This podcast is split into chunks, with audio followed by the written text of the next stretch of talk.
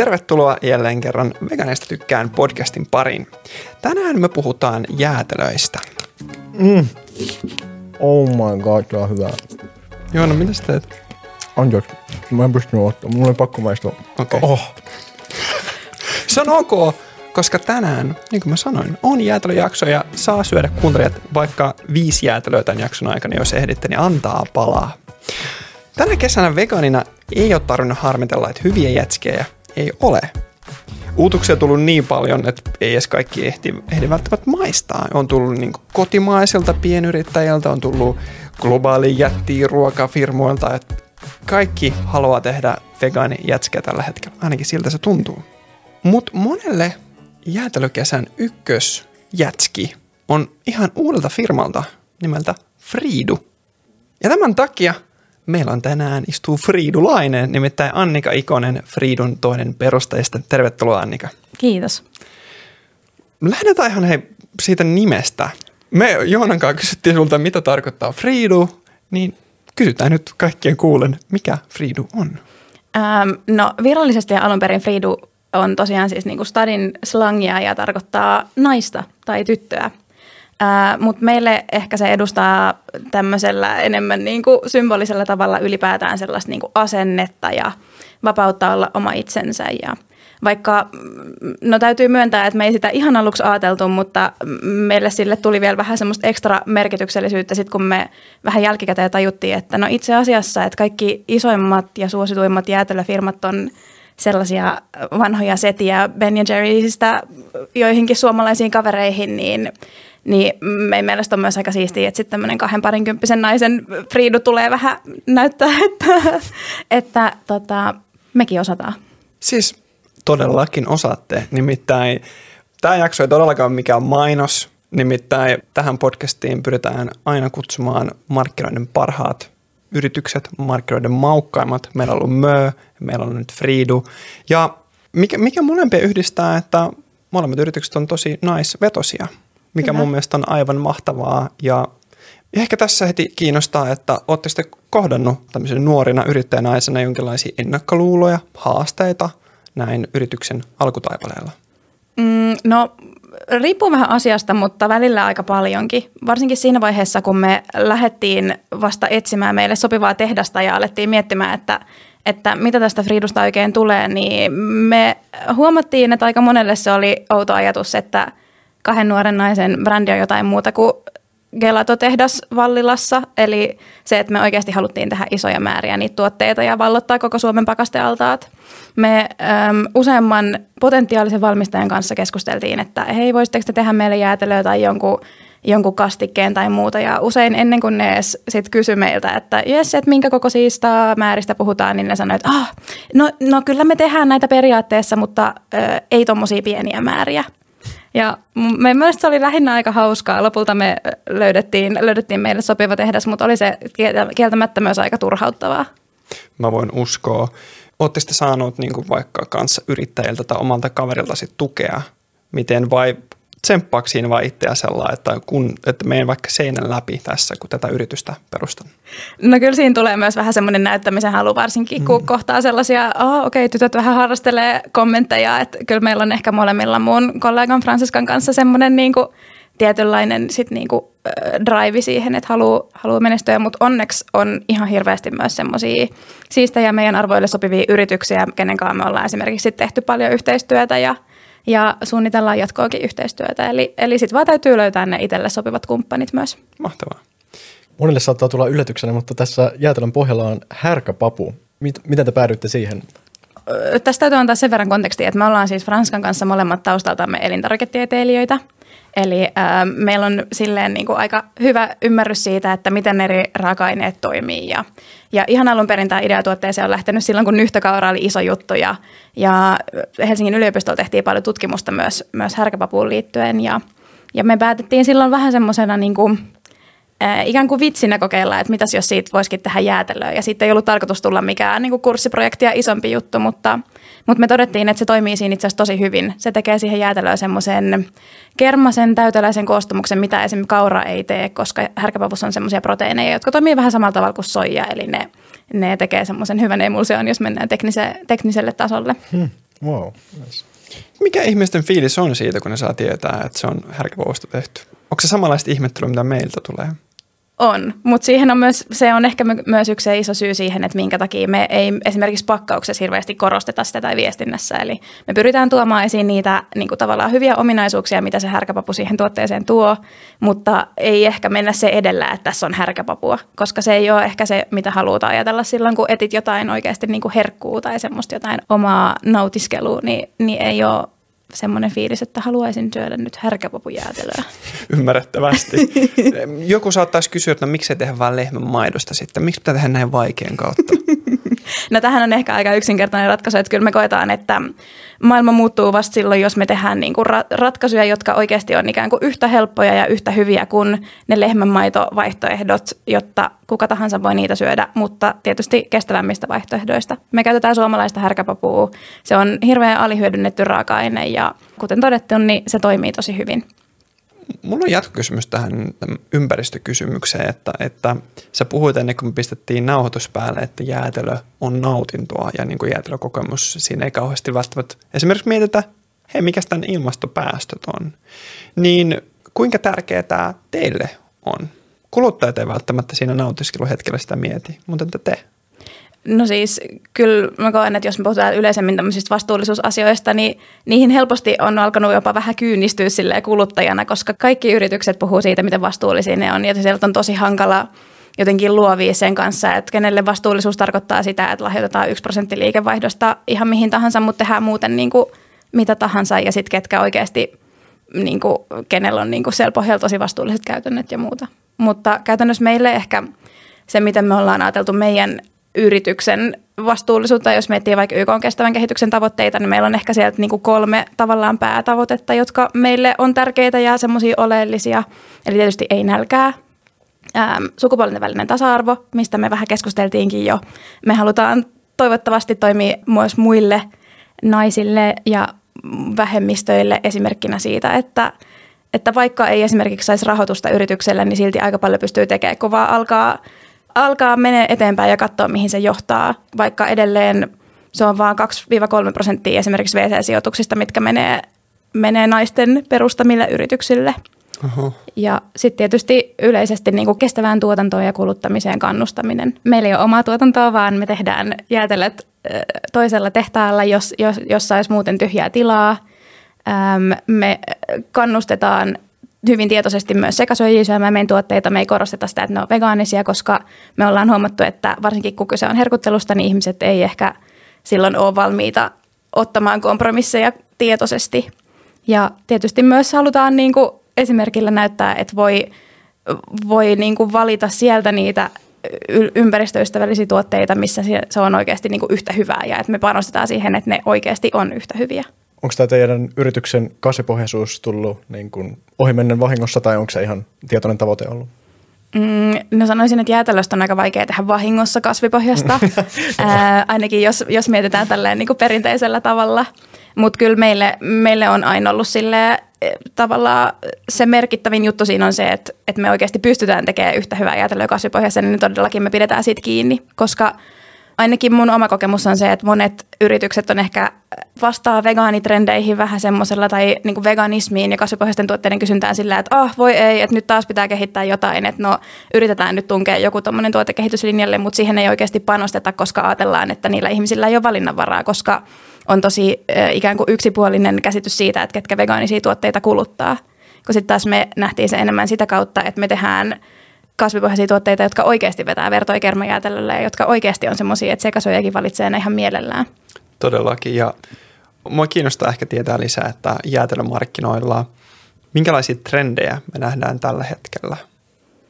No kyllä mä sanon, että siellä, jos mietitään jäätelöä kokonaisuutena, niin semmoiset perusmaut kyllä vetää aina – et suomalaiset on, on niin suklaa ja mansika ja vanilja ja kinuski kansaa ja erityisesti suolainen kinuski on kyllä semmoinen, mikä, mikä vetää ja selkeästi on meilläkin kyllä semmoinen, että se on jopa yllättänyt vähän, vähän kaupatkin siinä, että miten paljon, miten paljon sitä ihmiset haluaa.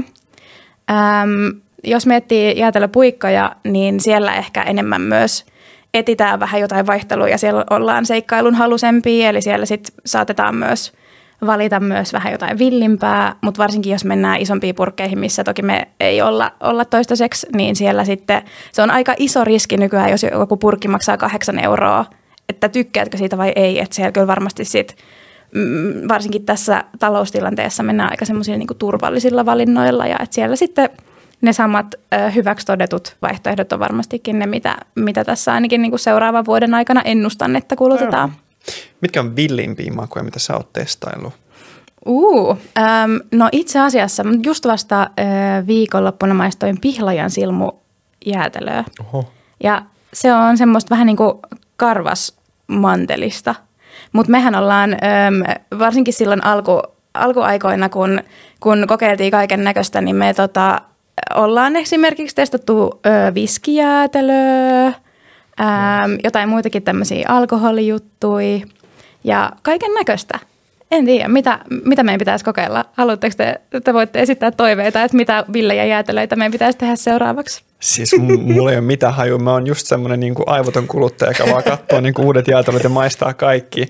Ja siis tämän kesän niin kuin kiinnostavin ehkä maku uutuus, semmoisen niin kuin u- u- oikeasti uutena makun itselleen oli basilika mansikka, mm. yhdistelmä kolmen kaverin jäätelöltä ja se oli tosi kiinnostava. Se on kiinnostava. Se on tavallaan vähän pizzaisa mun mielestä. Tai sitten tulee semmoinen niin kuin pizza viba. Mm. Kyllä mä ymmärrän. Mutta, mutta se on aika raikas myös.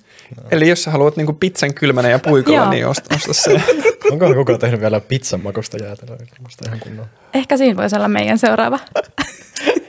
mozzarella pizza jäätelöä. Sen mä voin luvata teille, että on tehty äh, kakan makuista jäätelöä. Mm. Okei. Okay. Joo, ei, ei myynyt, niin voin, se voin sanoa, mutta, Missäköhän johtaa? mutta se tuo, Joo.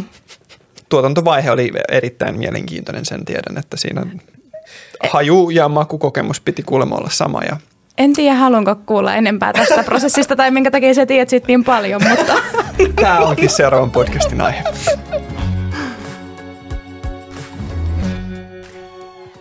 Mua on kiinnostunut tosi paljon se, että miten paljon vaikka härkäpapu on käytetty rehuna versus ihmisten ruokana. Tällä hetkellä 1 prosentti härkä, Suomen härkäpavusta niin menee ihmisille.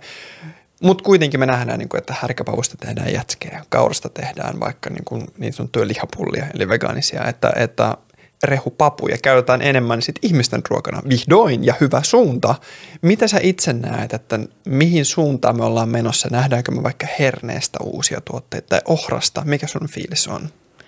Kyllä uskon, että, että nähdään ja se on tavallaan myös aika pakko, että me keksitään lisää, lisää raaka-aineita. Et toki pitkään just ö, niin kuin soija on ehkä hyvä esimerkki tästä, että se on ensin ollut tosi pitkälti vaan, vaan rehu, tai no ensin, jos viettää tämmöiseen moderniin maailmaan. Ja sitten, sitten siitä, siitä onkin huomattu, että siinä on hirveän hyvät ö, niin kuin teknologiset ominaisuudet siitä proteiinista ja sitten siitä voi tehdä kaiken maailman teksturoituja asioita, mitkä on niin kuin tosi hyviä analogeja esimerkiksi lihatuotteille. Mutta jos mun pitäisi ennustaa seuraavien vuosien uusia trendejä, niin kyllä ainakin tiedän, että hamppuu ja lupiinia tutkitaan aika paljon. Että ne on sellaisia just tosiaan, millä, ne, millä se proteiinien ominaisuudet, eli esimerkiksi liukosuus on semmoinen, että siitä pystyisi tehdä tämmöisiä maidon tyyppisiä tuotteita myös.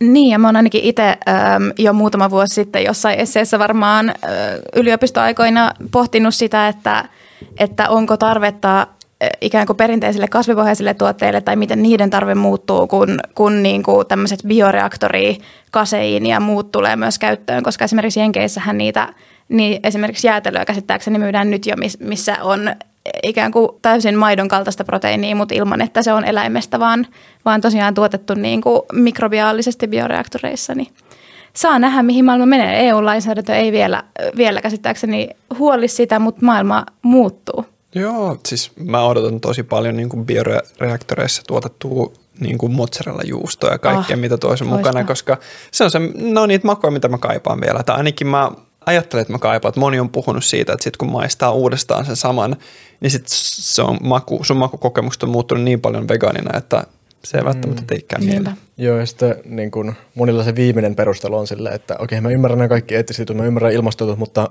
tähän maku. Mm. Niin sitten sit, kun tulee toi, niin sitten sit se on oikeasti enää niin kuin täysin ideologinen valinta syödä sitä eläimestä tehtyä niin kuin kamaa, jo, jossa on niin kuin, maitoa on täysin samaa niin kuin asiaa, mutta niin kuin, tehty eettisemmin ja ekologisemmin. Just näin. Tykkää, että sanot eläimistä tehtyä kamaa, koska se on niin kuin, se muuttaa heti sellaista, ole ruokaa. Ja sehän on periaatteessa niin kuin me, meidän niin kuin mun ja Juonan näkemys, että et, ei, ei eläimet ole ruokaa. Ja, ja okei, okay, kama on yksi, yksi muoto. se oli improvisoitu. Jokaisella yrityksellä on jonkinlaiset arvot. Osin niistä viestitään, osin niistä ei, mutta tosi usein vastuullisuus ainakin mainitaan jokaisella nettisivulla. Musta tuntuu, että mä en löydä yhtäkään yritystä, jolla olisi nettisivut ja niillä olisi joku kautta vastuullisuusosio. Me ollaan puhuttu vaikka täällä podissa niin kuin Atrian vastuullisuudesta, että mitä, voi, mitä vastuullista siinä voi tehdä, että tappaamassa tuotannolla yksilöitä ja jokaisella kuitenkin vastuullisuus merkitsee jotain, mutta teidän sivulla vastuullisuudesta ei puhuttu ja kärjät olivat aivan toiset ja musta oli todella kiinnostavaa, koska mulle vastuullisuus ei enää merkitse mitään, just esimerkki Atrian perustalla, niin mitä arvoja teillä on, mitä te viestitte vaikka teidän nettisivulla? No me ollaan just vähän päädytty tuohon samaan, että tuntuu tavallaan aika tyhjältä puhua vastuullisuudesta, koska se tosiaan ei tarkoita enää mitään. Että sitä, se, se on tosi hankala – kuluttajillekin tulkita sieltä, että okei, okay, apua, mitä tässä nyt on. Ja me joudutaan ihan hirveästi joka päivä tekemään niin kuin arvovalintoja ja, ja valintoja sen suhteen, mitä me syödään ja, ja miten nyt pitää elää, että me ollaan niin kuin hyviä ihmisiä. Ja meidän mielestä niin kuin, se ei tavallaan kuulu jäätelöä. Meidän tavallaan pohja-arvoissa on se, että me ollaan aina vegaanisia ja me aina käytetään kotimaisia raaka-aineita, kun pystytään ja muuta. Mutta se ei ole se, mitä me halutaan viestiä kuluttajille. Koska sitten taas mm, silloin, kun kun kuluttaja haluaa syödä jäätelöä tai kun vaikka mä itse haluan syödä jäätelöä, niin em, silloin maailman pelastaminen on vähän niin kuin sivuseikka. Et silloin niin kuin tärkeintä on se, että se on oikeasti herkullista ja että saan nauttia siitä ja että se on oikeasti niin kuin tavallaan pelkkää semmoista iloa ja, ja jotenkin ylipäätään, että mä pystyn, niin kuin, pystyn tekemään sen valinnan ilman, että mun tarvii huolehtia siitä, että, että niin kuin taas nyt jotenkin tein jotain pahaa. Joo, siis tuo on niin mielenkiintoista. Mä oon just kuunnellut aika paljon niin podcasteja aktivismiin liittyen, ja siellä on just puhuttu tosi paljon, modernissa puhutaan niin kuin semmoisesta, että mennään niin kuin sen moraalikeskustelun yläpuolelle. Et ei, ei ole enää semmoista, että paha, hyvä syyllisyys ja tämmöinen, mitä mä tietysti itse käytän vielä aika paljon, mm. mutta että mennään niin kuin halujen kautta. Just semmoinen, niin kuin he, puhutaan vaikka vegaanisesta hedonismista, että et kun saa ihmisten niin kuin niitä tavallaan haluja ohja, ohjautua tiettyyn suuntaan, niin silloin se tulee jotenkin paljon isommalla voimalla ja ilman semmoista kitkaa, mikä monesti tulee semmoisesta moraalisuudesta, että, että nyt sinun pitää tehdä tämä vastuullinen valinta on semmoinen, mutta sitten ne on taas semmoisia niin paljon primitiivisempia voimia semmoiset, että ai vitsi, mä haluan hyvän makoisen jäätelön tai silleen. Just näin. Ja melkein niin kuin, äm, jotenkin tärkeää oli just nimenomaan tämä, meitä puhutaan tiedostavista hedonisteista. Eli ne on kuitenkin ne ihmiset, jotka tietää, että että maailmassa on niin kuin paljon vialla ja haluaa jättää paremman maailman lapsille ja ei halua aiheuttaa liikaa ympäristökuormaa omalla toiminnallaan, mutta sitten ei ole kuitenkaan niin kuin valmiita – luopuu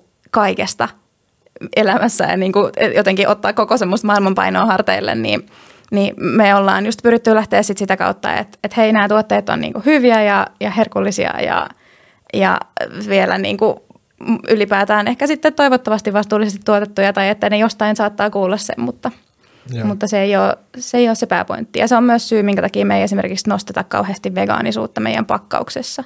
Hmm. Niin se voi olla kyllä strategisesti aika hyvä veto, että se jotenkin menee sitten paljon isommalle niin kuluttajasegmentille sitten.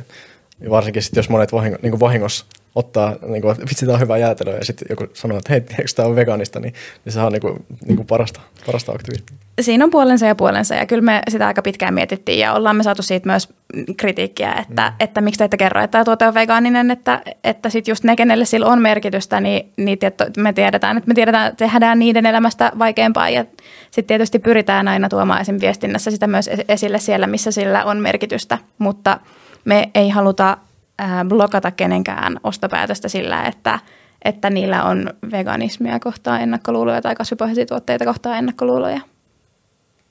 Onko mä ymmärtänyt oikein, että Freidun tiimi on ollut myös Härtälön takana? Joo. Pitääkö paik- Kyllä, pitää, pitää myönnetään. Kerrotko vähän teidän tarina, koska Freidu ei olekaan ihan mikään niin kuin vauvan kengissä täällä niin kuin jäätelön markkinoilla, vaan teillä on niin kuin historia. Meillä on tosiaan historiaa. Siis ähm, ihan alun perin ajatus härkäpäpohjaisen jäätelöön on lähtenyt 2018, kun me oltiin semmoisella yliopiston tuotekehityskurssilla ja siellä sitten just tosiaan vähän silleen läpällä kokeiltiin, että tulisiko härkäpavusta jäätelöä ja siitä tuli tosi hyvää ja äm, asiat tapahtui aika nopeasti ja härtelö, härtelöstä ei ollut tarkoitus ikinä tulla mikään kauppoihin menevä brändi, mutta sitten kun asiat alkoi mennä siihen suuntaan, niin me ei enää maltettu luopua siitä nimestä ja me oltiin tosi ylpeitä siitä, että, että kattokaa, me tehtiin niin härkävä pohjainen jäätelö, että eikö se ole siistiä, mutta se sitten tosiaan ei kuitenkaan ollut se ehkä kuluttajalähtöisin ajattelutapa. Ja äh, siinä vaiheessa sitten pari vuotta sitten, kun, kun todettiin, että tämä ei enää, tämä ei enää toimi, niin me, me tiedettiin, että se tuote on tosi hyvä ja me oltiin saatu siitä hirveän hyvää palautetta, niin äh, me päätettiin ikään kuin heittää, heittää kaikki roskiin, mutta ottaa sieltä ne niin kuin, parhaat puolet mukaan ja sitten tutkia lisää, että mitä kuluttajat oikeasti haluaa ja, ja lähteä niin kuin tekemään 2.0-versioa ja oikeasti sellaista tuotetta, millä on skaalautumispotentiaalia sekä Suomessa että ehkä sitten ulkomailla. Joo. Ja tämä idea niin härtelöistä tai härkäpopujäätelöistä ei nyt syntynyt minkään ison ruokajätin niin kuin workshopissa tai startup-pöhinöissä, vaan koulukurssilla Viikissä. Kerrotko sen tarinan vielä?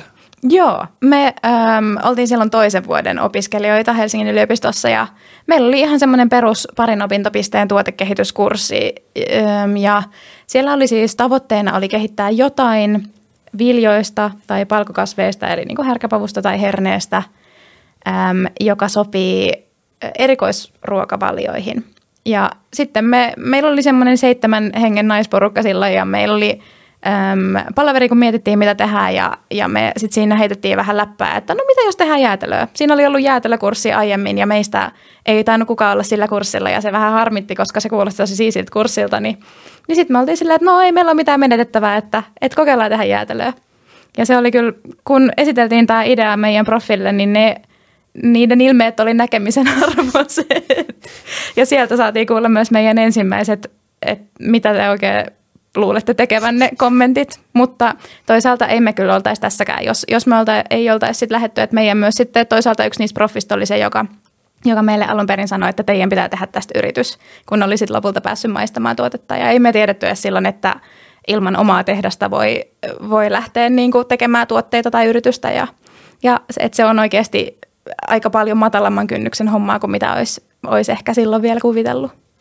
Mua kiinnostaa tosi paljon se, että mm, mä, mä oon ihan sata varma, että tosi monen meistä vaikuttaa se, mikä on ensireaktio meidän idealle. Että Viral Vegans on itsessään lähtenyt niin kuin Jyskin halppispöydästä ja lakanasta, missä lukee vaan Go Vegan tyylisesti ja me ollaan nyt tosi paljon, paljon isompi kuin se. Ja, ja mm, jos siinä alkuun olisi tullut vaikka, että joo joo, älkää tehkö tota, tätä, kukaan niin kuin, ei kukaan ryhdy vegaaniksi tämän takia, niin ei Viral Vegansi olisi ollut olemassa. Tai jos teidän ensimmäiset fiilikset olisivat, että kaikki sanoo, että älkää tehkö, älkää tehkö, älkää tehkö, niin miten sä itse näet, mikä on hyvä tasapaino sille, että ottaa toisen kommentit, oli ne positiivisia tai negatiivisia tai epäileviä, ja omalla motivaatiolla ja rohkeudella ja niin kuin pyrkimyksellä saavuttaa sen, mitä itse haluaa. No mä luulen, että meidän, niin kuin, äm, se, mikä meidät pelasti, oli se, että me, meidän mielestä se, tai me ei otettu itseämme kauhean vakavasti, koska meidänkin mielestä se oli niin, kuin niin uskomatonta, että, se, niin kuin, että, että meillä oli tavallaan vaan tosi hauskaa, kun me kokeiltiin tehdä sitä. Ja sitten siinä vaiheessa, kun me tehtiin niitä muutamia koe eri ja ne oikeasti sitten lopulta – alkoi vaikuttaa siltä, että ne itse asiassa saattaa, tai että me saatetaan olla jonkun oikean jutun jäljellä tässä, niin sittenhän ne muutkin alkoi olla jo silleen, että no itse asiassa, kyllähän tästä nyt varmaan voisi tulla joku yritys. Ja, äm, se on kieltämättä varsinkin siinä vaiheessa, kun ei itsekään oikein tiedä vielä mistään mitään. Ja tosiaan just ja just aloittanut opiskelut joku vuosi sitten, niin niin kyllä siinä sai, sai vähän tehdä, mutta toisaalta niin kuin, luulen, että se on myös meidän paras puoli, että me, me ei olla niin kuin kyynistytty 30 vuotta jossain tuotekehityslabrassa, vaan, vaan ollaan vähän silleen, että no miksei, että katsotaan mitä tulee. Että semmoisella aika avoimella asenteella. Ja toki en, en usko, että sitten niin kuin tavallaan kannattaa heti rakentaa omaa tehdasta, vaan sitten on oikeasti tosi monia tapoja, miten voi kokeilla sitten pienemmässä mittakaavassa. Et meille se oli se, että kun me oltiin tosiaan esitelty nämä tuotteet sillä kurssilla, niin me sitten päätettiin osallistua ravintolapäivään ja neuvoteltiin yliopiston tuotekehityslaboratorian kanssa, että saadaanko tehdä siellä jäätelöä ja yksi päivä ajettiin sitten semmoisella puolen kilon koneella, mitähän me tehtiin 30 kiloa jäätelöä. Ja meillä oli vaan hirveän hauskaa ja sitten kun me päästiin lopulta myymään niitä ja ihmiset, ihmiset myös oli ihan silleen, että vau mitä ihmettä, että onpa siistiin ja onpa niin kuin hyvän makusta, niin sitten siinä vaiheessa me päätettiin, että me niin kuin oikeasti tehdään tästä yritys, että lähdettiin testaamaan ja sitten ikään kuin pienemmässä mittakaavassa ensin kokeiltiin, että onko tästä johonkin. Että vähän semmoista MVP-startup-ajattelua.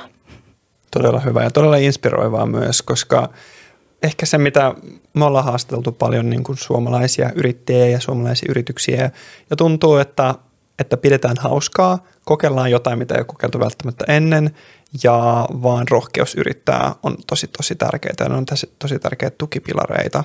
Mä niin rakastan tuollaista just semmoista keveyden ja nautinnon ja tietynlaisen niin hedonismin estetiikkaa kaikessa, että, että tosi monesti tuntuu, että niin kuin varsinkin Suomessa on niin kuin tosi monella eri aloilla on aina semmoinen raadanan estetiikka. Tai en tiedä, onko se lähtenyt jostain meidän historiasta, kun tuli tämä, mikä se alussa oli, Kuokka ja Jussi, että aina niin kuin kaikki suuri tapahtuu vaan semmoisen kärsimyksen ja, ja raadan. Ja, et, ja totta kai sitäkin varmasti on, mutta mun mielestä jotenkin niin siisti painottaa kaikessa sitä keveyttä, nautintoa ja semmoista, koska se on niin, kuin niin paljon niin kuin meidän niin kuin elimistölle jotenkin niin kuin kestävämpää tälleen. Niin kuin tai se on kaikin tavoin niin kuin mukavampi prosessi myöskin. Ehdottomasti ja kyllä luulen, että se on ollut ehkä itselle myös semmoinen niin kuin jotenkin semmoinen henkinen paikka, että on pitänyt ehkä kasvattaa semmoista itsevarmuutta siihen, että voi olla tavallaan bisnesuskottava myös ilman, että on tosi vakava ja niin kuin puhuvaa kirjakieltä.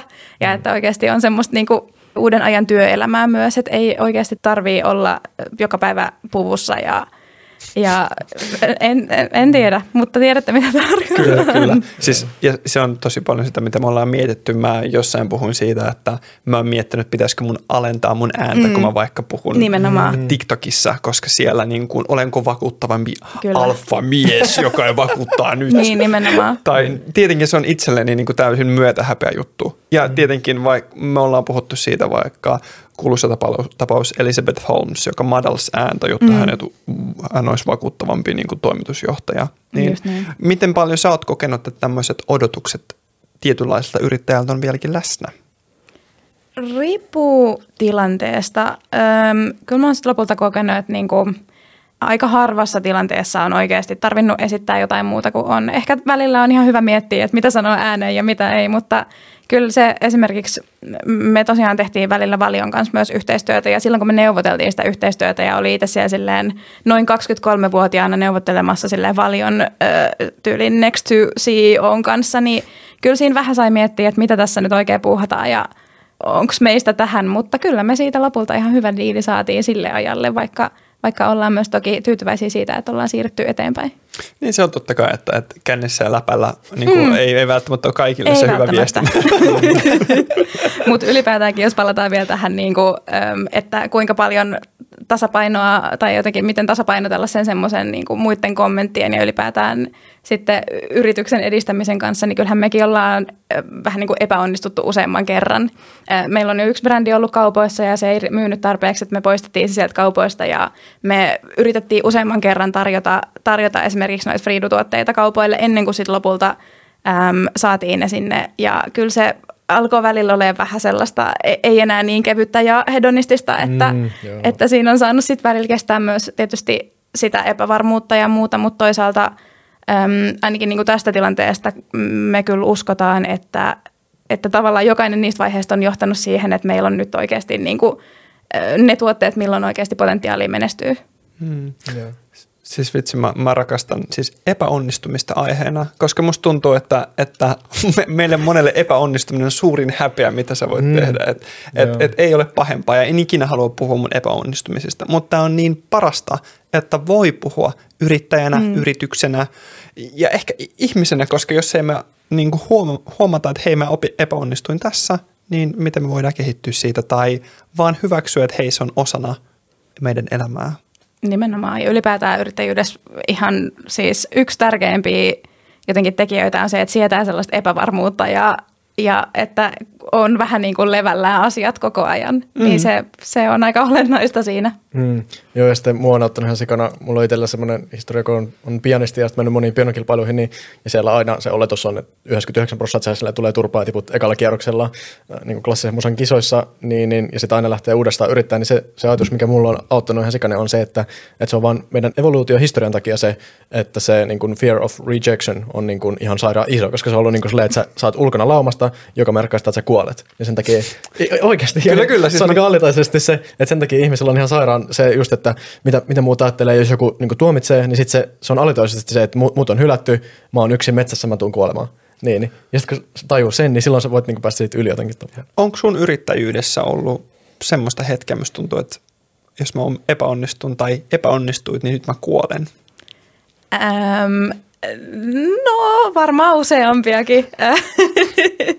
Eh, Ehkä ei kirjaimellisesti kuole, mutta kyllä me ollaan niinku, siis äh, tosiaan, kun tekee jäätelöpuikkoja, niin niitä täytyy tehdä aika iso erä, jotta, jotta niinku se on mahdollista, koska me, me niinku, ne tehtaat ei vaan toimi, toimi pienemmässä mittakaavassa ja sitten meille ehkä niinku, meidän yrityksen elämän ja kuoleman hetki oli viime syksynä, kun me esiteltiin, olikohan se sitten kolmatta kertaa Friidu-tuotteita S-ryhmälle ja eka kertaa niitä puikkoja. Ja äm, käytännössä sillä kauppaketjulla on niin iso merkitys, että jos ne ei olisi ottanut niitä valikoimaan, niin meillä ei olisi ollut enää rahaa. Meillä oli jo niin, kuin niin paljon lainaa, että me ei oltaisi voitu ottaa enempää lainaa ja niin kuin rahat silti loppumassa, että tavallaan me tiedettiin, että jos nämä ei nyt mene läpi, niin sitten tästä yrityksestä ei kyllä tule mitään. Ja onhan se silleen, kun se on tavallaan, se on se semmoinen oma vauva ja aika pitkälti identiteetti, että on oikeasti tehnyt jotain tuollaista ehkä enemmänkin kuin aina tarvitsisi, niin, niin kyllä se ehkä oli vähän semmoinen, että nyt jos tämä ei onnistu, niin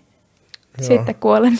Aika raju kyllä. Joo. On ja on- onneksi loppu oli tälle niin kuin haasteelle onnellinen. Nimittäin. Ainakin toistaiseksi menee, menee mukavasti. Kyllä, ja jokainen, ja jokainen S-ryhmän kauppa, sieltä löytyy Podestajasta Friidu. Kyllä, näin se on.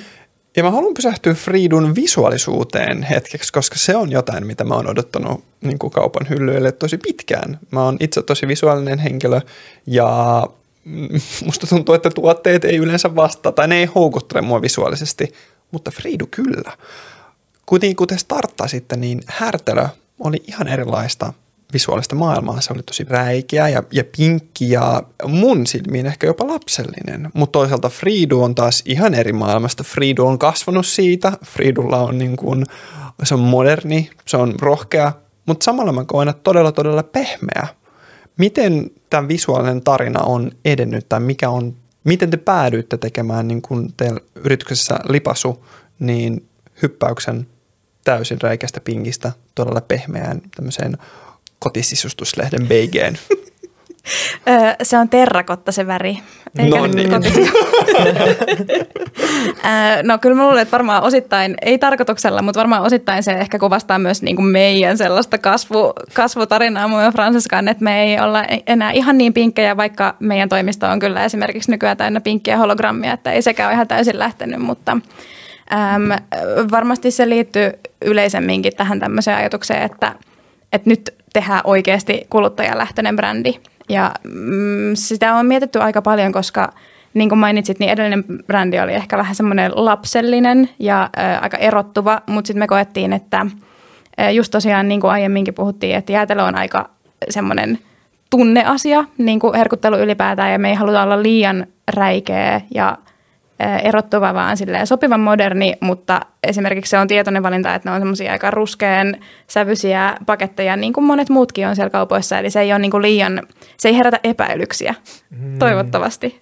Ja meillä oli siis yksi ainoista asioista, mihin me siinä vaiheessa pystyttiin laittamaan niin kuin rahaa ulkopuoliseen apuun, kun me lähdettiin kehittämään, oli se, että me tiedettiin, että äm, se pakkaus on niin kuin kaikki kaikessa silloin, kun me saadaan varsinkin tosiaan puikkojäätelöpuolella uusia ihmisiä ostamaan, niin se on yksi ainoista asioista, mihin me pyydettiin ulkopuolista apua ja sijoitettiin oikeasti niin kuin rahaa ja valittiin tietoisesti semmoinen hyvä toimisto siihen, joka, joka sitten oikeasti niin kuin pystyi vastaamaan meidän tarpeisiin.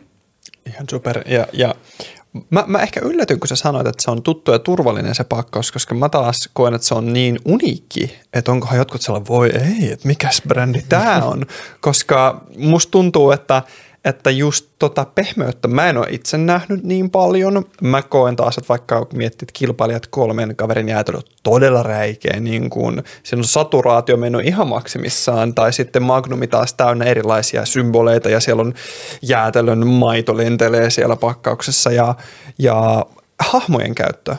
Musta tuntuu, että ainoat hahmot, mitä näkee, on tyyliin lipspakkauksen ne huulet. Mutta teillä on taas selkeät hahmot näillä, ja eikö niin, että siinä on kaksi erilaista hahmoa niissä jatskissa? Joo, Kyllä, näin on. Miten te päädyitte, että te haluatte hahmoja käyttää?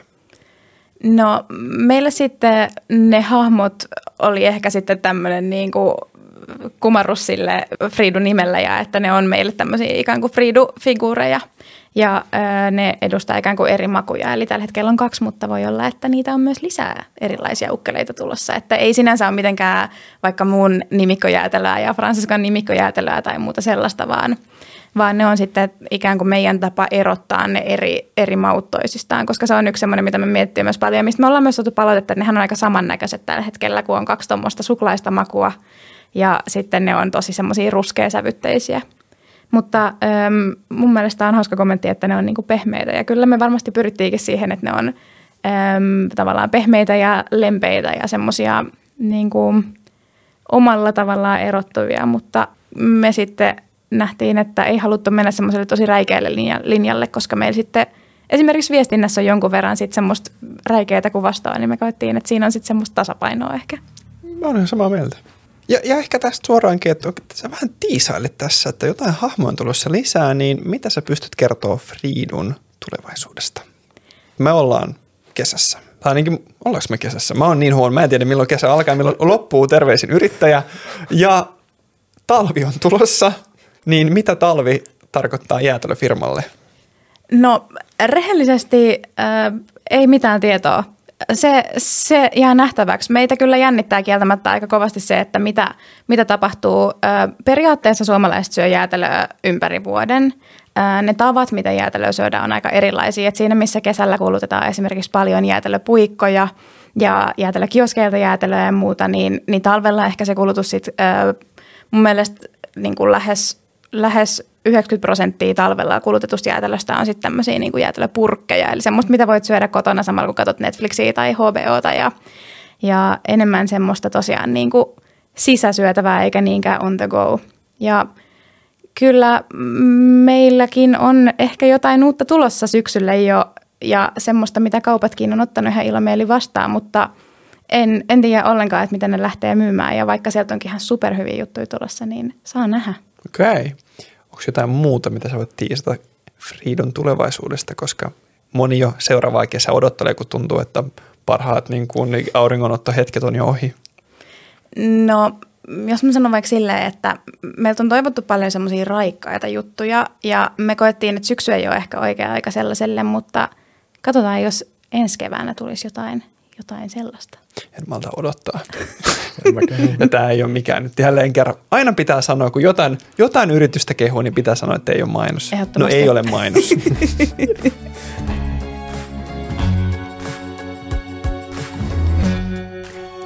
Nykyään vielä tosi moni suomalainen arastelee vegaanijäätelöiden testaamista, niin oletteko te huomannut, että tässä olisi tapahtunut jotain muutosta niin kuin parempaan suuntaan?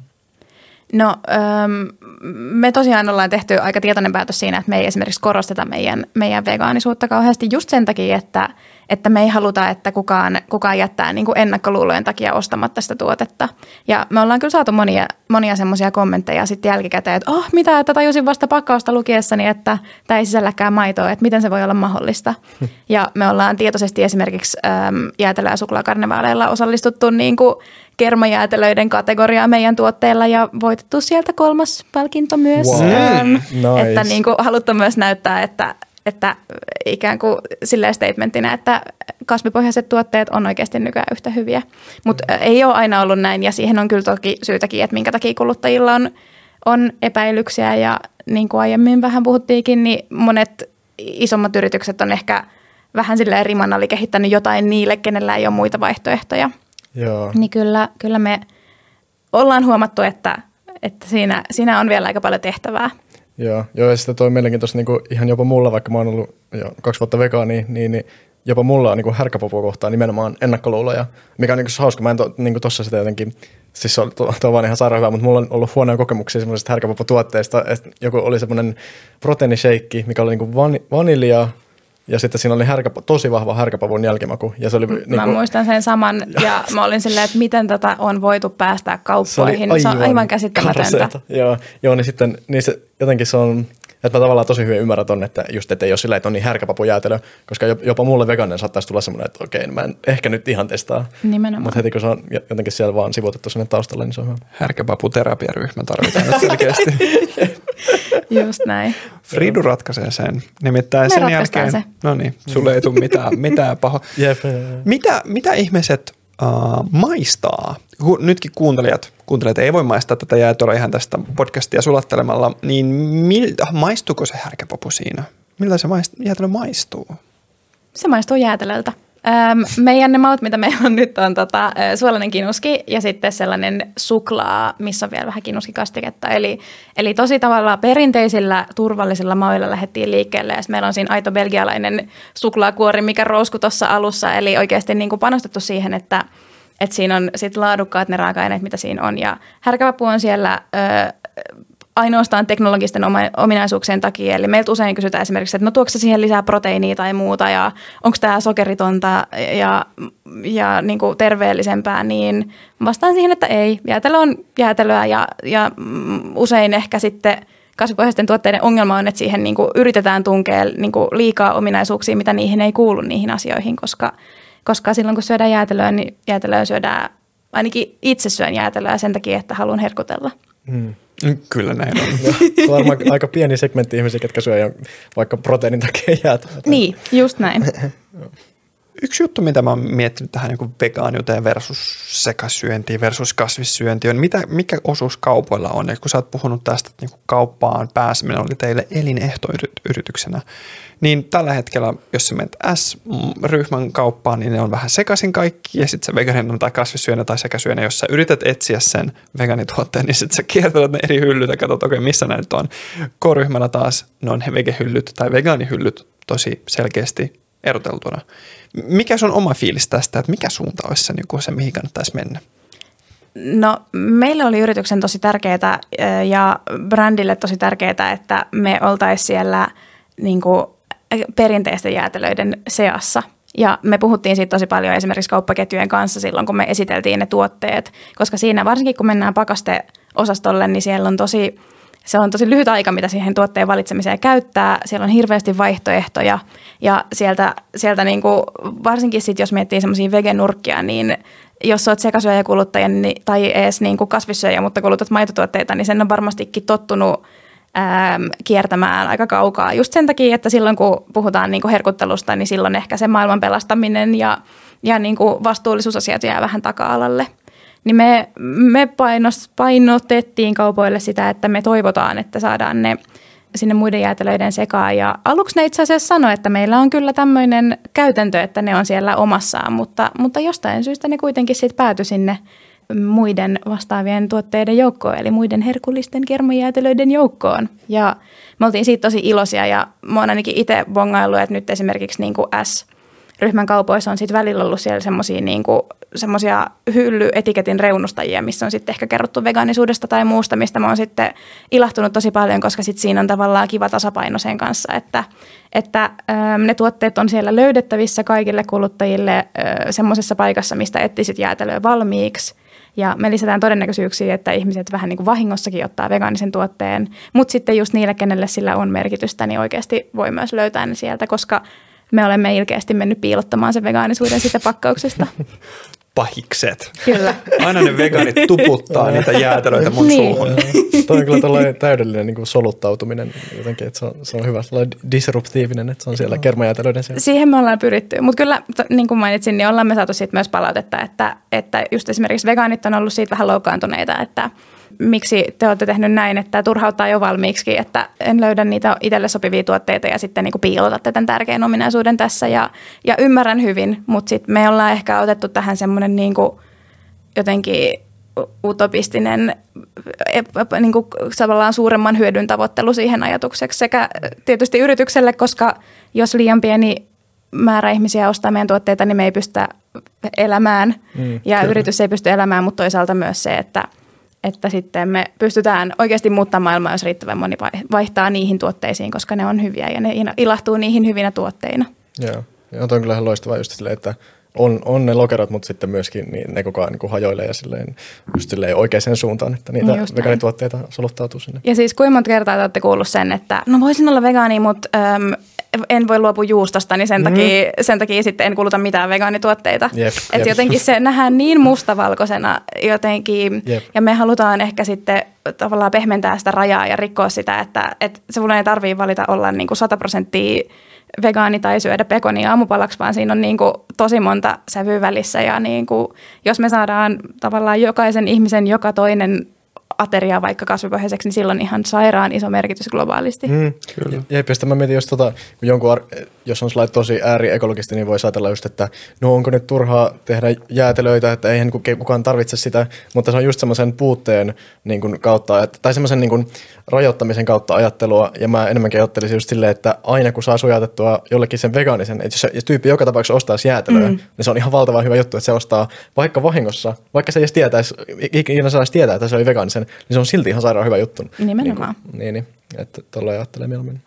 Sä puhuit tässä utopiasta ja, ja, ja, ja mä oon itse äh, markkinointitaustalta ja mua kiinnostaa ihan valtavasti, mitä yritykset viestii ja miten ne markkinoi ja miten vegaaniutta markkinoidaan, niin äh, Briteissä on tämmöinen yritys kuin VFC ja niiden tämmöisiin, tässä tietenkin niin kuin kopioidaan niin kuin KFC-brändiä vaan vegaanisena ja niiden tämmöisiä nuggetteja ja tendersejä löytyy joko ryhmän pakastehyllyt, ne on aika kalliita, toki ne on hyviä, mutta niiden viestintä on jotain, mitä mä en Suomessa ole vielä nähnyt.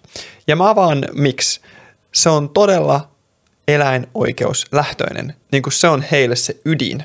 Ja siinä ei pelätä provokaatiota lainkaan. Siinä ollaan tosi vahvoja sen kanssa. He ovat kuvanneet muun muassa niin kuin salakuvanneet KFC ää, alkutuotantopään niin kuin niitä broileritiloja ja suoraan sitten julkaisseet yhteistyössä eri aktivistien kanssa ja he tosi usein mollaavat ää, esimerkiksi KFC tai muita broileripohjaisia yrityksiä. Ja tämä on se ehkä, mistä mä oon kiinnostunut, että miten sä näet, että tällä hetkellä, kun me puhutaan vegaanimarkkinasta, meillä on tosi kädenlämpöinen Oddly Good. Se on, sopii kaikille, se on viestii tämmöisenä niin korporaatiotyylisestä, niin kuin meillä on nuorekkaita malleja näissä mainoksissa, meillä on huikeita väriä. Ja siis mahtavaa, itse kulutan Oddly Goodin tuotteita ja sitten meillä on pieniä yrityksiä, jotka tekee parhaansa ja yrittää soluttautua siihen mukaan. Ja miten sä näet, mitä kun lähivuosina eläinoikeudet tulevat varmasti yhä useamman kuluttajan mieleen, yhä useammalle yritykselle myös ajankohtaiseksi kysymykseksi, niin miten sä näet, että onko yritysten markkinointi muuttumassa eläinoikeuksien saralla?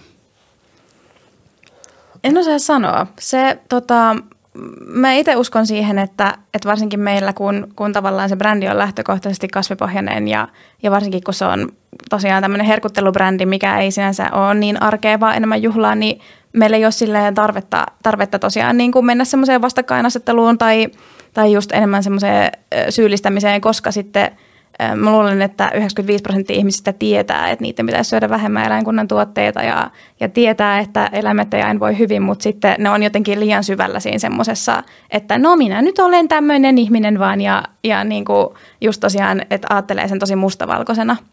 Niin sitten äm, luulen, että ehkä enemmän sitä aletaan puhua just vaikka, vaikka lihatalot alkaa puhua siitä niiden eläinten hyvinvoinnista ja, ja sellaisesta, millä pyritään jotenkin vähän tuomaan siitä, siihen sellaista mm, vastuullisuuskulmaa enemmän tai muuta, mutta mä tiedän, mä koen, että me, me ei tavallaan liitytä eläintuotteisiin kauheasti. Me ollaan hyvää jäätelöä, mutta me ei, me ei niinku, meille eläimet on eläimiä ja, ja ne ei liity sinänsä meidän jäätelöön mitenkään.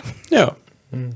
Ja siis mä oon jotenkin alkanut tosi paljon tykkää tuommoisesta tyylistä, mikä menee niin kuin niiden semmoisten tosi perinteisten vastakkainasettelujen niin kuin läpi ja ohi. Ja silleen niin se, se on jotenkin niin, niin että siinä on, sitä tarvitaan kyllä tosi paljon myöskin just, että, että kun ihmisillä on niin helpot semmoiset niin kuin, semmoiset, että aina jaottelut kaikki, just semmoiset binäärijaottelut ja silleen. Se on sama jossain politiikassa, että, että tosi monelle vaikka Twitterissä huomaa, että jos kuka tahansa tietystä ryhmästä liittää jonkun tosi hyvä idean, jos se on kuuluu vaan väärä ryhmä, niin sitten on silleen, "Aa, aa, ei, että on, on pakko olla niin kuin paskaa ja näin, näin edespäin. Mutta sitten tuommoiset, mitkä ei ota kantaa mihinkään moraaliin, niin ne menee just silleen läpi ja suoraan sinne niin kuin makumaailmaan ja kaikkeen, niin, niin se on, niin kuin, se on tosi, tosi loistavaa.